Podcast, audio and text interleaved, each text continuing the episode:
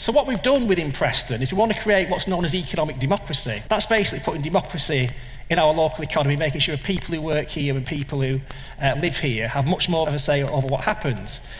So what we realised within Preston is there's lots of wealth here anyway. We've got what's known as anchor institutions. These are things like hospitals and universities and colleges, housing associations, spending over £1 billion every year.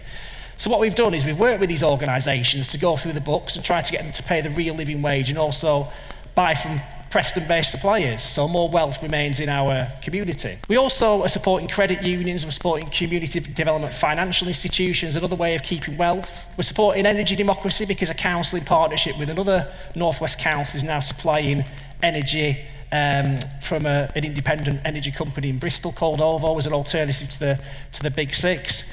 We also realised as well that within Preston were part of this very large 7 billion public sector pension fund, 7 billion pounds. And instead of that investing so much in equities, we persuaded it to invest 100 million pounds within Preston and the neighbouring borough. So that's developing within Preston.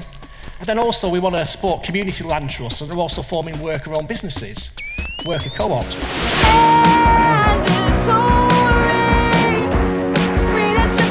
Hello,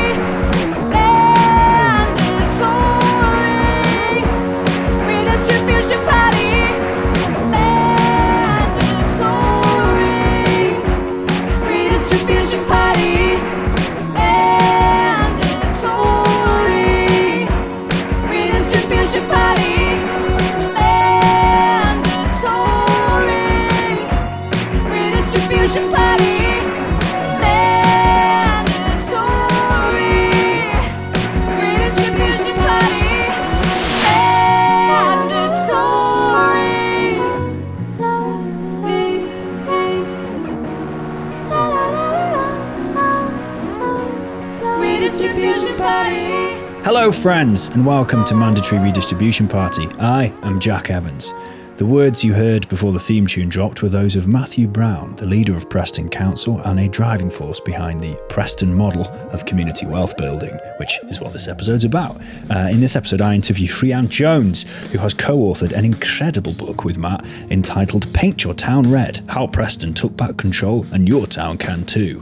Rhian is as ace as the book she's written, and I think this is a top tier Mando's interview. If you enjoy the interview, uh, please do follow Rhian on Twitter at Rhian E. Jones.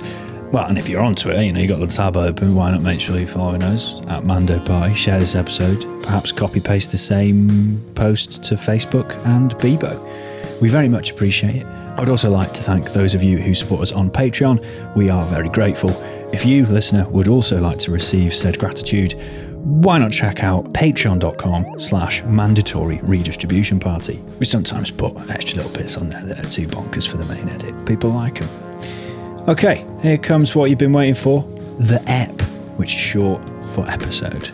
Before we get into the um, the community wealth building stuff and the book, I'm going to seize the opportunity as the only Welsh uh, host of this podcast to talk some Welsh stuff because um, I assume and infer that you are also from Wales, Rhian. Indeed, indeed. Yeah. Uh, yes, from the Welsh Valleys. Yeah, see, I'm from the north, which is very different.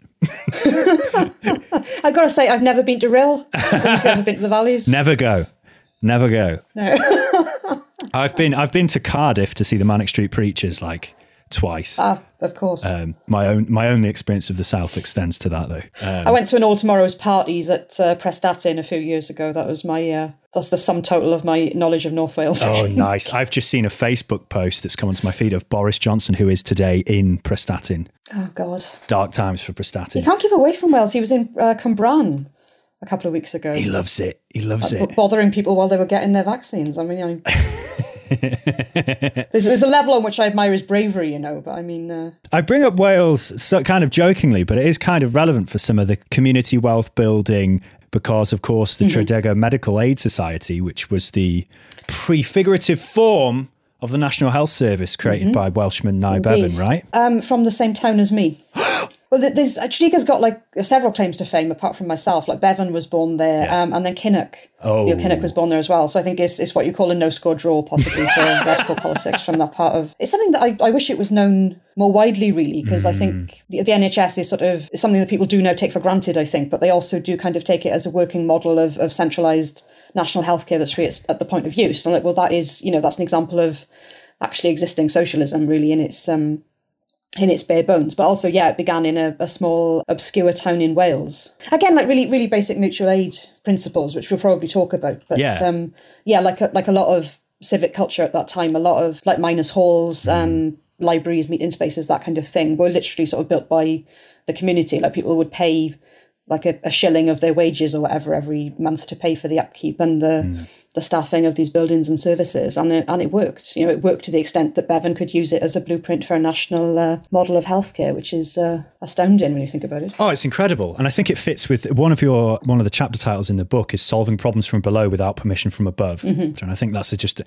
absolutely fantastic example of that. Of course not the only one uh, from Welsh history everyone knows Wales has got the best flag but of course we also invented uh, the other best flag, not the one with the dragon, but the red flag of socialism mm-hmm. from the uh, the the Merthyr Tydfil Rising, which was yep, uh, eighteen thirty one. Yes. Oh my God, let's nerd out. right, sack off the rest of the pod. Yeah, Merthyr. My, it was uh, like yeah, my mastermind uh, specialist subject.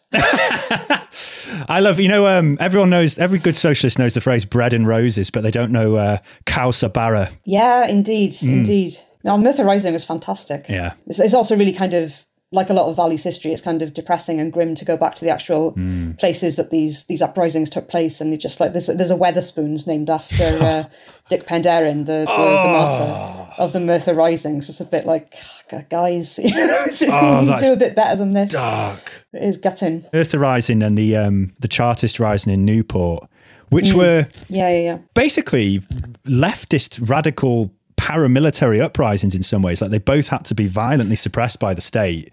And I'm mm-hmm. pretty sure, didn't the Newport Rising was they were some of the leaders of it were sentenced to be hanged, drawn, and quartered. Yes, uh, yeah, they were the last men in Britain to be sentenced to that. Um, the sentence got commuted yeah. in the end, and they were um, ended up being like exiled to uh, Tasmania. I think some part it was that that part of history where we just sent all our all our criminals and our mm, radicals mm, mm. to Australia and kind of just wondered how they'd get on or something. I don't know. It's, that was a really, really strange colonial uh, imperialist experiment. But um, yeah, caught up in that were um, the leaders of the Newport Rising. Yeah, I mean, the, the death toll at the, the Newport Rising of demonstrators was huge as well. I think it was like the largest loss of life in like in peacetime mm. in, in mainland Britain, which again, you know, a, a little known fact. I wish mm. I had more, you know, kind of like inspiring and, and fluffy stories to tell about Welsh history, but no, it's all like, yep, they died. I'm going to try something else. they died, but they and tried. They yeah, once again, solving problems from below without permission from above. And that, perhaps um, what's gone on in Preston and what we can talk about today has been more successful and has not, at least not yet, been violently suppressed by uh, the government. But well, who knows? No, no, there's, there's still time. Yeah, yeah, there's still time for Patel to replace Johnson and uh, things to go real hog wild. Um, yeah. um, so I think. Um, if, if we kind of get into the topics of the book, then I think the initial thing we should explain is what is community wealth building? Okay, the big question. Um, the term itself comes from a group in the US called the Democracy Collaborative, who did work in Cleveland in the US, which was sort of a forerunner of the Preston model. Um, so Cleveland, like many places in the UK, was um, post-industrial, large city, um, facing problems like unemployment, lack of long-term investment, capital flight. So how community wealth building was applied both in Cleveland and in Preston is um, all about shifting the weight of local spending, local spending patterns, um, so that wealth stays within the local area and it recirculates instead of flowing out of the area to multinational corporations who don't put anything back in, um, you know, including in, in taxes, for example, increasingly. So instead of that, communities develop their own local small businesses, enterprises, including worker owned businesses, community owned land or asset projects. Um, so the way that Preston took that up is to identify what are called anchor institutions. These are local kind of deeply rooted, long-standing institutions with significant spending power, like local hospitals, um, universities, schools, and that kind of thing. These institutions are asked to redirect their spending strategy so it goes towards local suppliers. I want to stress it's not about just like handing out contracts mm. uh, to your mates in the manner of like Boris Johnson, for example. Um, it's about opening up your bidding process so that local suppliers know that it's happening. So it's a transparent process. Um, you help local small businesses to apply so they don't feel like intimidated by how much bureaucracy there is involved. and then yeah you, you let local suppliers bid for these contracts um, so for example contracts for school dinners that was one example in preston um, was, was sort of broken down and um, awarded to local farmers and caterers rather than global catering firms as it was going to before or local building projects were taken on by local firms rather than outside massive private developers so what this does is keep more money within the local economy um, it helps to stabilize local supply chains and when more businesses start up, more people are given jobs, they have more money to spend in local businesses. So it all goes in a virtuous circle. Mm. Um, and it's all common sense, really. Like the, these things are not particularly radical, I don't think. There are more wider and perhaps more sort of transformative ideas contained in it with things like um, if there are gaps in the supply chain where no local suppliers exist at the moment, then the plan is to help set up cooperative businesses to fill that gap. Um, and these companies would be owned and run by their employees. Um, there's also the idea of stipulating that suppliers, if they're given local contracts, they should be hiring local workers, targeting areas of structural unemployment, creating apprenticeships, um, paying a living wage, uh, ensuring trade union involvement in, in the whole process. Um, if they're given a contract for a property development, they need to build a proportion of affordable housing into it and that kind of thing. Um, and also environmental considerations like using ethically sourced materials, renewable energy sources. Um, so through this, uh, there's greater democratic control and oversight of the, the local economy, as well as people getting more out of it in terms of jobs, wages, environmental improvement. That's it in a nutshell as far as community wealth building goes. I kind of see it, and I think a lot of people see it as a as a revival of kind of municipal socialism that was a big thing back in mm. the 1800s. And if you look at local councils, and you know or councillors in England and well in the UK it's like a horror show barnet council you know basically yeah, yeah. that easy easy council model which ended up was it like pretty much directly controlled by capita mm, um, yeah. and and that you know that was a that's a Tory one, but then you've also got was it Haringey with the the Clare Kober one where they were doing like hardcore social cleansing massive outsourcing projects, clearing out over a thousand council homes. And then if you want to look into the saga of that, when the Corbyn era Labour Party tried to intervene and be like, can we rein this in a bit? It became spun in the press as like a sexist, mm. Corbynist uh, witch hunt against this person rather than any of the things she'd done to decimate people's lives. And then I'm really going off rails here, but then uh, uh loads of councillors, loads of uh, Labour councillors came out in support of Kober including Sadiq Khan, like 70 council leaders. Because council leaders, including Labour, Labour council leaders, are generally kind of reactionary, managerial. Some of the mm. worst instincts of like Labourism are like embodied in local councillors. But actually, mm. the best and most successful project that generally the left agrees is pretty good is the Preston model and it is what's put in in Preston and the other things that have been identified in the book. So actually, local government can do incredible things. Um, and I think that's what's great about the, the book you've written is it's very clear and practical and to the point about what can be done at a local level that is not only making steps towards the kind of world and country we want to live in, but making direct material improvements to people's lives now. Absolutely. You know, not waiting for the state to bring it down on us from above. So that's I think that is the key message of yeah. coming through the book, and I think it's fantastic and really inspiring. Thank you. That's what we were aiming at. Really, it's a very in, in some odd ways, it's quite an experimental book. Mm. Like it aims at a range of audiences. Like it's trying to engage activists, mm. I guess, on the ground activists, um, policymakers, um, people in local government, people in. Uh, so yeah, there's there's a lot going on in quite a quite a short book. So I'm I'm pleased people were able to sort of disentangle some of that and find that it had um, it had a bit of clarity and, and practicality because yeah that's um, that's exactly what we were going for to be honest. Yeah I mean it's really good. I mean when I was doing research for this episode obviously in addition to reading the book I went and like looked at some other stuff and there's so many tweets and comments on things going is there a book about this?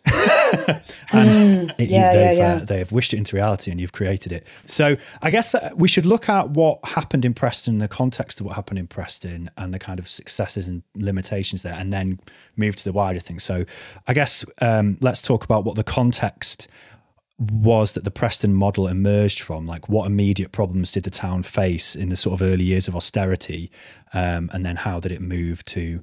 Uh, so Preston's just, if for those of you who don't know, it's a, it's a pretty typical town in the north. Um, had the first KFC in the UK. uh, Butch Cassidy, the, Butch Cassidy, the Wild West Cowboys dad, is from Preston. But yeah, so what was the what was the context the Preston model emerged in? Okay, well, there's um, there's a number of factors that came together in Preston about ten years ago. Um, so Matthew Brown been a local councillor since um, 2002. He's had a, a long-standing interest in things like economic democracy and cooperatives, but hadn't really been able to get anywhere within the city council in taking these ideas forward because, mm. as we've been discussing, they were kind of wedded to the older models of like 90s style, attracting outside investment through financial impact, financial incentives mm. rather than um, investing locally. So then, after the financial crisis in 2008. Uh, one of the knock on effects of that in Preston was that um, one of their major regeneration projects called the Tithe Barn, mm. um, which is like a huge commercial complex that had been talked about for years, as these things are. And like, you know, this is going to save the area. All, all hopes of redevelopment were sort of resting on it. And then inevitably, the investors and the sponsors, who were multinational companies, got cold feet and pulled out. So the project completely collapsed around the same time, because there'd been this ongoing context of cuts to the central grant that local councils get from central government. So Preston's grant was cut to zero. Um, so it had no external um, government funding. Like um, it was, so it was left reliant on um, things like business rates and council tax, basically its own resources. So it had very little in the way of outside help, and the, the flaws in relying on models of outside investment with no local attachment became very obvious in that context, mm. um, which meant there was some space for debate on what to do next, how to plausibly go forward, um, which was a situation in which it became slightly easier to say, well, let's try something new. Mm. You know, what have we literally, what have we got to lose at this point? So in 2012, um, Matthew Brown went to a talk in Manchester um, by Ted Howard, who's the founder of the Democracy Collaborative, mm. um, who was talking about the similar work that he'd done in Cleveland um, with community wealth building. Um, so all of this caught Matthew's attention and that of some others within the council and the academic sector in Preston. So they began to work on the idea of doing something similar for themselves. Um, and that's that's how it all started, really. So the situation in Preston brought together a number of catalysts. There were, there were local people who already had these ideas. There were outside examples that were providing inspiration and advice. Um, and there was the political space for new ideas to be taken up due to the visible failure of old models. But um, you know, in, in Preston, mm. the the thing that meant it was able to be kickstarted was kind of like a last resort, mm. as in we we've tried other things no, we need to go for something new. Um, but it doesn't have to be a last resort. It can be an active mm. uh, political choice. Cool. So, what specific things did they implement then to things turn things around? Because obviously, in, in Cleveland, they could look at that and actually they could see those big. Cleveland was grim as well before this was implemented. Where it's like didn't like half the working age population leave in a few years or something in the mm. lead up hmm. before it, and it's yeah, it's one of those like Detroit is one of the sort of really like hollowed out um, post industrial places. Yeah, bleak.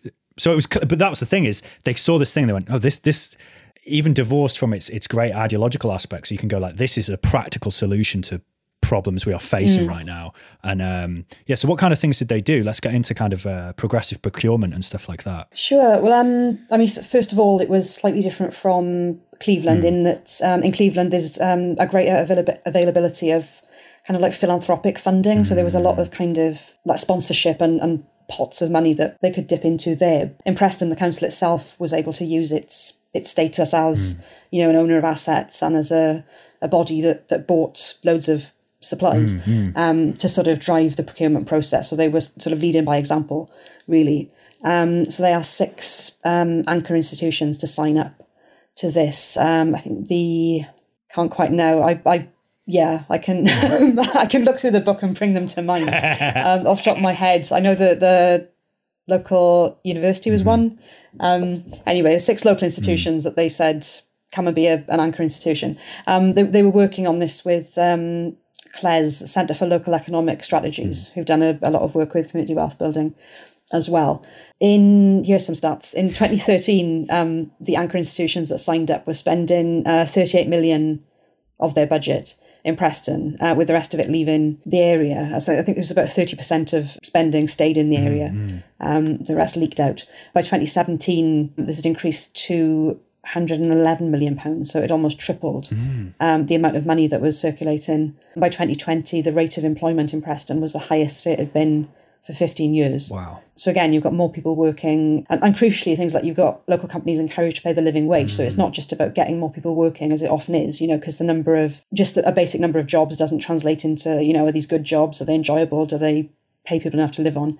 In, part of it in Preston was ensuring that they did. Mm. Some more money is circulating locally. Um, community confidence is growing, which you can see in the emergence of new independent businesses and cooperatives. So they're keeping jobs within the area and also um, just keeping local creativity and innovation in the area. Because one, one of the angles behind it as well was that um, loads of graduates from the university in Preston, mm. University of Central Lancashire, you know, there was, there was no real reason for them to stay in the area when they mm. graduated. So they would leave for Manchester or Liverpool or London. Whereas now there's more ways for them to sort of channel their creativity mm. and um, and to implement it. I guess so all of that is um, is happening. I was really, and one of the things I like is the, the range of new cooperatives that's um, starting up, which, which ranges from like a, a, taxi drivers cooperative to a psychologist cooperative, mm. um, and taking in like a sort of cooperative cafe and, and coffee shop that also does like and catering training and that sort of thing. So I mean, just all this, all, all the stuff that we're used to not doing for ourselves. Mm. You know, we, we're used to assuming it will be delivered in, in a kind of disappointing and overpriced way from someone outside. It's like you can't, you know, it's it's it's possible to do this within within the community and to invest in this kind of thing and and to get to get some kind of reward out of it. I, I don't know. I mean, in, yeah. just to finish with a stat as well, Preston was voted the UK's most improved city to live and work mm. in 2018. Mm-hmm. So, like, it's not, I guess it's not all about statistics and job numbers or whatever. It's like, do people, you know, what, what are people getting out of this? Do they feel happier? Do they witness material change? And that leads to to social and psychological uh, improvement. It seems that it has in Preston. So um, yeah, I think uh, I think that's great. I mean, the the thing um, I, I, will say because this this was written in the middle of the pandemic, this book, which kind of threw a spanner in the works right. in terms of my ability to like get up to Preston. Because yeah, yeah, I, I, really I was looking forward to doing, you know, kind of vox pops mm-hmm. and saying mm. what's your what's your lived experience of, of the Preston model been, um, which I couldn't do as much of as I wanted because the Preston model, I think, is is now establishing itself in policy wonk circles, mm-hmm. if you like, mm-hmm. as, a, as an alternative economic doctrine. So decision makers can use it as a reference point for stuff that they want to do. Um, I think one big challenge that we have in promoting community wealth building, though, is to do a similar thing, establishing it within popular consciousness, mm. establishing it on the ground. And I, I, think the best way of doing that is to focus on uh, material outcomes. Yeah. You know, and the, the fact that there is a lot of um, what's described as uh, place-based pride, mm. not xenophobic mm, kind mm. kind of like NIMBYism, which we're kind of we're used to to thinking about within in that connection. But yeah, the, just the fact that it's nice to live somewhere yeah. that you have a stake in. Yeah, yeah, yeah, yeah. Again, real, real basic stuff. You know, real just common sense. Well, but, the way uh, you know place places, you know, towns, quote unquote, are evoked in uh, mm, yeah, UK political discourse can be really fucked up because basically what that means is um, you know, oh, we have to do things in the interest of towns just means like be more racist. It's just like coded this this this idea. We yeah, call yeah, it on yeah. the podcast the phantom gammon of uh, this like idea of what a working class person is who lives in a town. And Lisa Nandy was really mm. bad for it. I remember she did a tweet during the leadership contest of something about like, oh, we need to make people uh, in towns feel like they're represented, and she listed Preston in her statement, and it's like. Mm, because it, she was doing the thing of like we haven't been flag shagging enough, and it's like I think there might be some mm. other stuff going on in Preston that you could be a better example, Lisa. But yeah, um, absolutely, yeah, absolutely. Like making people feel connected to where they live is a good thing, and as you say, like isn't we need to fight back on the idea that that can only manifest as some like weird xenophobia. Um, yeah, absolutely. And and it and it can be done, and that's that's the really cool thing of um, the, the, what what the Preston model represents, in my opinion, of it, like that kind of prefigurative politics, because you know you, mm. you can get like hardcore sort of anarcho syndicalists, you know, like libertarian communists who are, want um, council communism, or they want like uh, uh, a transition to like the workers controlling the means of production, and it's like, well, how do you get a step closer to that when we're talking about mm. worker-owned businesses, economic democracy? What's what's the closest thing we've seen to that?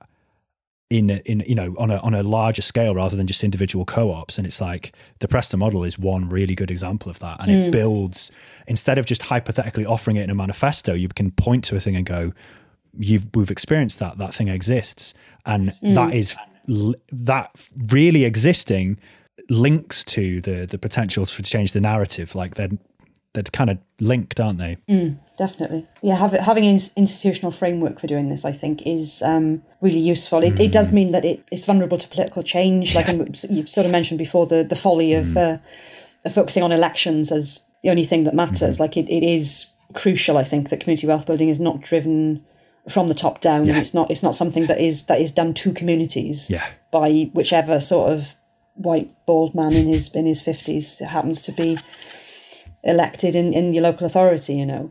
Um, it's it's about empowering people in their daily lives, you know, them taking decisions, them having oversight of, of how money is spent and how um how projects are run. Um, yeah, but having having some institutional base for it is is also good. What one of the examples you said was like taxi drivers, and then did you say did you say um, psychologists or psychiatrists? Psychologists. Yeah, psychologists. Yeah. But uh, again, it's like these are things that are often associated with individual work or self-employed work, and them mm-hmm. existing as a sh- shift into a cooperative is uh, a thing socialists should be supportive of, right? Um, mm, you know, because it's so. Uh, like it's they're becoming institutions they're working together. Yeah uh, i think one of the cool things in the book is you go boots in on uh, cameron's big society which is a thing that's kind of been forgot about. The basic question is what is the best way to run our country? And my view is that the big top-down government solutions to every problem that isn't working anymore. And so it is trying to time to try something different. And i think the idea of the big society is trying to help individuals and communities and voluntary bodies to come together and find solutions. So that's the big idea, is that you're looking for big society answers rather than big state answers. But if you want to sort of break it down into its three individual bits, I would say, first of all, it's about devolving power to the lowest level so that if people want to play a bigger role, they can. Are we making it easier for people to come together at a local level and solve problems that they have in their communities? If the answer to that is yes, then the big society is succeeding. And one of the weirdest thing about mm. big society was it was like a rationale for we're going to strip away local government. You know, like you mentioned earlier, that all of Preston's government grant was just taken away. But the big society was used as a cuddly PR spin way of saying, oh, but other things will naturally replace these things from the community. Mm. And it's like, if you're going to have, you know, I think the term used in the book is like the real big society or something like that. And it's like, uh, well, if you're going to do those things properly, why not do it through local government institutions because they are I mean, let's not let's not claim that they're purely democratic, but they're certainly more democratic than business mm, and yeah. more publicly accountable. You know, so a big society divorced from that, when it's basically saying, "Oh, just rely on like I don't know, philanthropists." Yeah, exactly. It was very, um, I mean, almost a kind of neo neo Victorian um, yeah. model, I think, um, and and it was very explicitly targeted at shifting the burden then or the or the work of, of state provision um, onto the individual mm. um, at, at, the same time as austerity. So you're asking individuals who, yeah. you know, were, were already going going through mm, shit, mm, you know, in, mm. in terms of they may be out of a job, um, they may be looking after elderly parents mm. or like yeah, or, or, their kids or whatever. And, and so on top of that, you're asking them to also, you know, do a bit of shopping for their neighbours or something. Like, fuck off. You know what? What on the, the, the insulting, the insulting nature of the big society. I mean, I've basically been waiting about 10 years to put the boot into it. So that, that's part of the, um, where, where, the venom comes from in the book, I think. Um, but also, again, because like, I, I, think I do say in the book, yeah. it, it, kind of overlooks the fact that um, many working class areas, mm. especially industrial areas in this country, were doing that kind of thing anyway out of necessity because they didn't have an NHS, yeah. they didn't have a welfare state. So they, would, they were doing all this mutual aid for themselves. And it was, you know, no one, again, like that, that wasn't that was solving problems from below without permission from above. Yeah. They didn't need someone like David Cameron to say, why don't you uh, why don't you try this?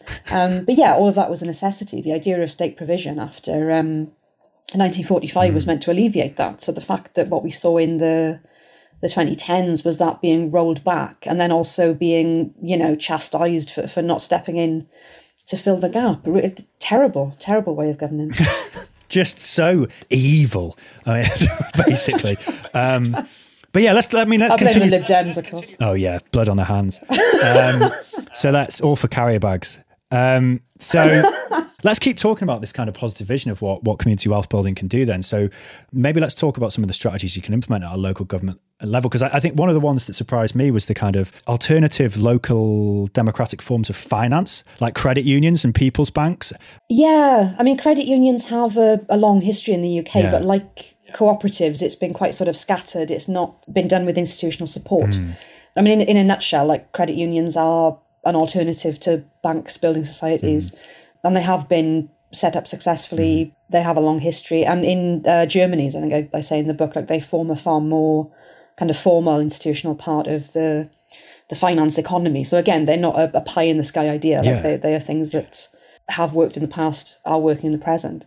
So with credit unions, again, in, in a nutshell, when you open an account, they work in exactly the mm. same way as a bank, really. But when you open an account, you are buying a share in the cooperative, which gives you a say in how it's run. All the money that goes into it is pooled so that other members can get loans. Income can be used to fund local projects or services that will benefit the community. And people's banks are very similar to credit unions, but they work on a larger, often a regional scale. So there's one being set up as sort of an offshoot of the Preston model, which is going to cover the northwest. Mm. There's one uh, Bank of Cambria, which has been set up in Wales. I think there's one being set up in um, like Bristol and Avon. Mm.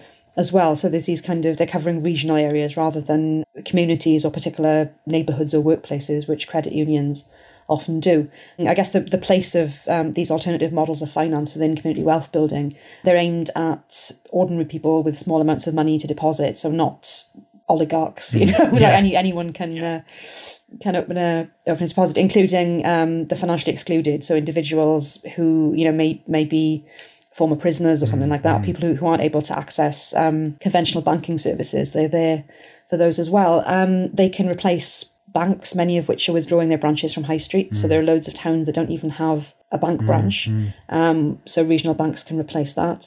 They can replace private lenders, like particularly payday loan lenders who often operate in a really predatory, despicable fashion.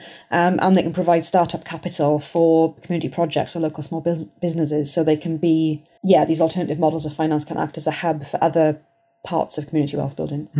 So let's let's get into these other parts of community wealth building then. So maybe um, we could talk about land and housing because I think that's another thing people associate with councils because and people are quite skeptical about councils is often they are mm. massively in the pocket of like big landlord or half of them are landlords themselves.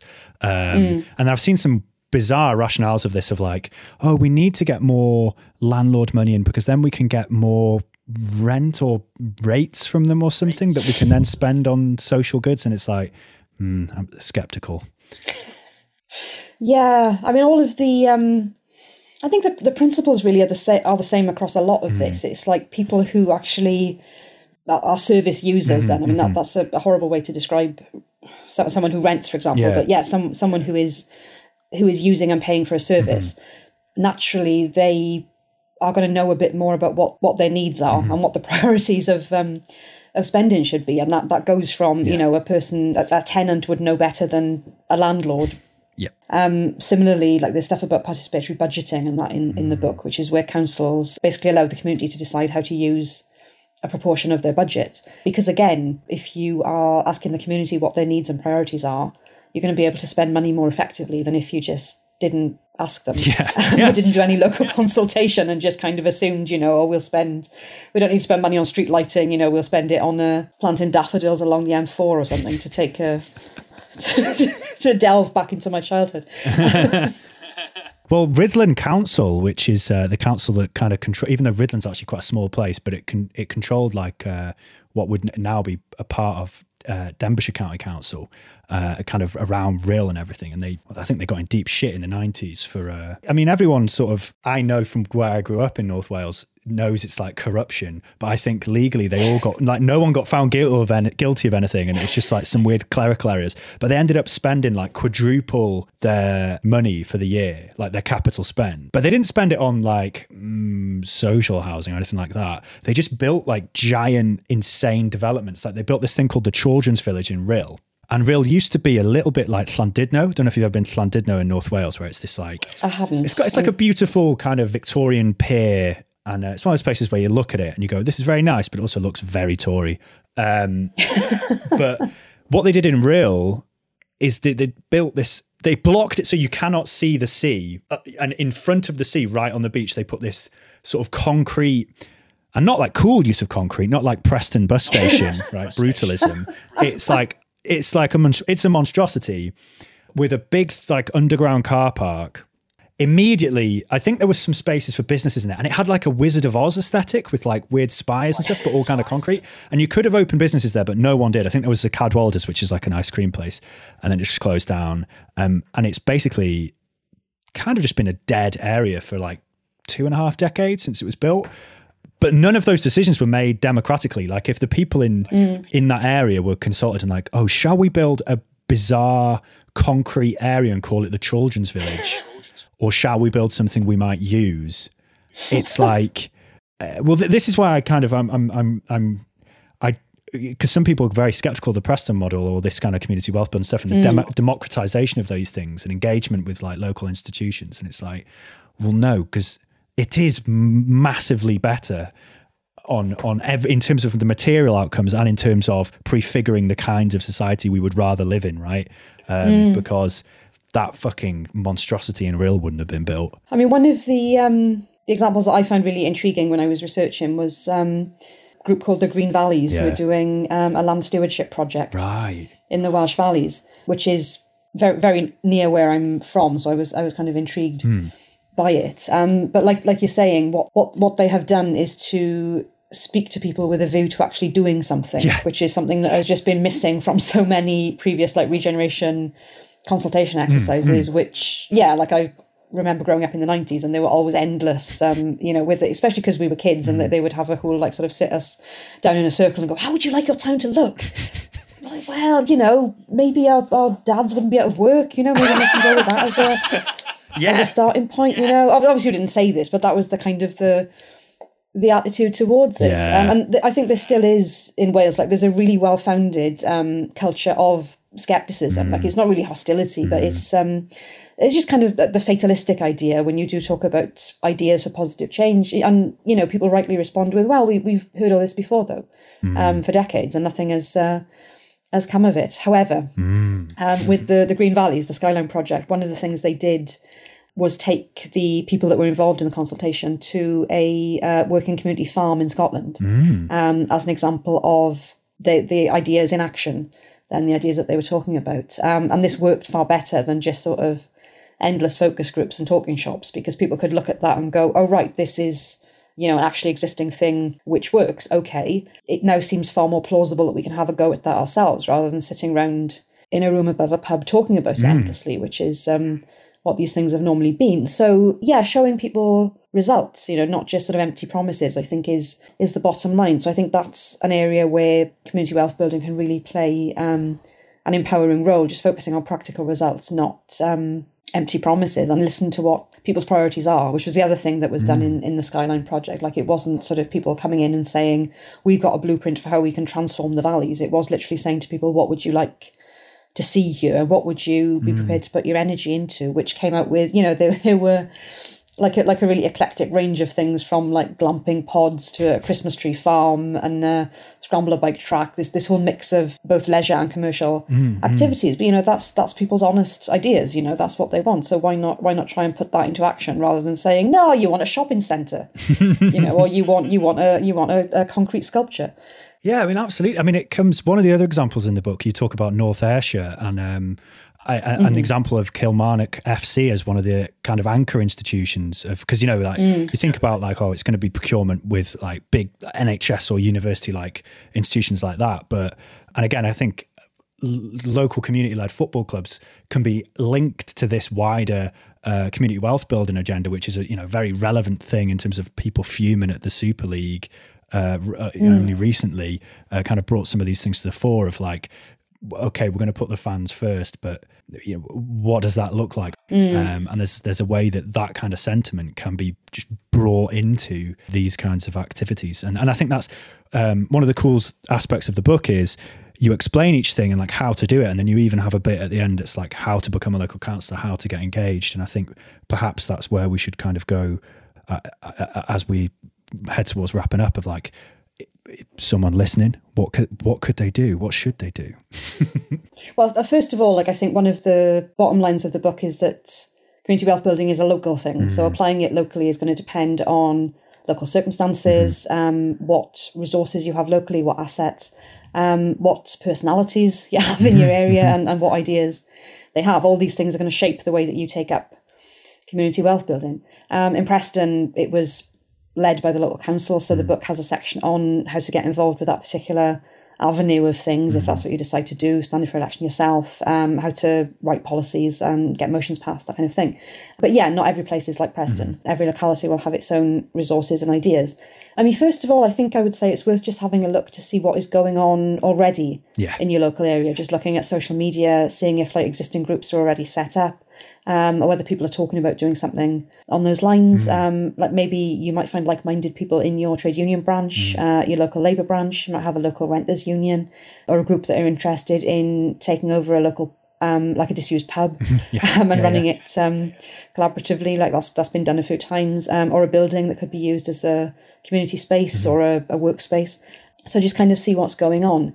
The book has a list of places to start if you're interested in taking up any aspect of what you read about in the book. Um, I mean, for, for sort of really nitty gritty like policy stuff, there's things like the Democracy Collaborative mm. website, who um, they're based in the US, but they, they have a lot of like toolkits that will take you through things like progressive procurement and how to actively make the arguments for these things. Um, and there's also CLES in the UK. There's institutions like Cooperatives UK, grassroots organisations uh, like Acorn, who are a sort of network of community organisations with branches across the UK. Um, it's a group called Stir to Action that works on, again, like the, the new economy, so things mm. like democratic ownership and cooperatives. So it's worth checking those places out for, again, like existing examples of what can be done, um, ideas and guidance as well from people who are already doing it. Um, so yeah, I, I'd urge you to sort of use the use the book as a resource, seek out what's happening in your local area. Yeah, join up with like minded people and um, do horizontal networking, or as we sometimes call it, talking to each other. radical, radical. I don't know. That was that. That was really good. Um, I, am trying to think how to wrap up now. Have you got anything else you'd like to desperately convey? Um, I very much enjoyed writing the book, and I, I didn't quite know when I sort of took up the t- took up the idea of it. I didn't quite know how it was going to turn out, but I think it's turned out um, very well. I'm, I'm really like, it's great. Yeah, actually quite excited and positive about what's um what's in the book. And I'm Welsh, so positive thinking like doesn't come naturally to me at all. I think a bit of a bit of positivity is um is what's needed on the on the left right now, certainly as well. I think. Yeah, I mean the last. Yeah, I, I won't talk about the last uh, the last five years, but I think community wealth building is an area the left can put their energy into yeah. um, and see practical results, which again is is the the main thing, um, and that can be done outside the Labour Party. Like mm-hmm. you, do, you don't necessarily need um, that that base or that uh, that leadership to do it. Yeah, I think I'll, I'll probably just say as well to sort of well not preempt criticism, but just to say that like I, I recognise the validity of criticisms that say, as you were saying before, like, oh well, it's yeah. just tinkering around the edges. Yeah, okay, it's not the it's not the revolutionary overthrow of all existing conditions. Fair enough, you know, but it's it's making positive changes. It's yeah. engaging with people on the ground and empowering them in their daily lives. That is something, you know. Don't let the the perfect be the enemy of the good here, because I think yes. we, we do that all the time on the left, and it's not uh, particularly constructive. Um, and alternatively, like from the the other angle, don't dismiss projects like community wealth building as like radical communist pie in the sky utopia that won't uh, won't get anywhere because you know that's that's not the case either.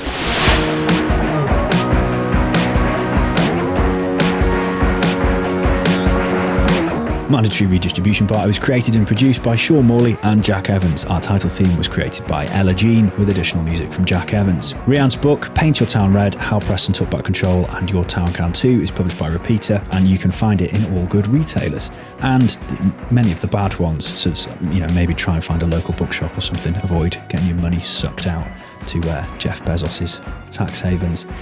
Wade doesn't need a tax haven, does he? Just everywhere's a tax haven if you're rich enough. Thank you for listening. Uh, thanks for those of you who support us on Patreon or share episodes on social media. We really do. We love it. We get a proper buzz off it. It sparks joy. Um, thank you. Hope you're having a lovely time.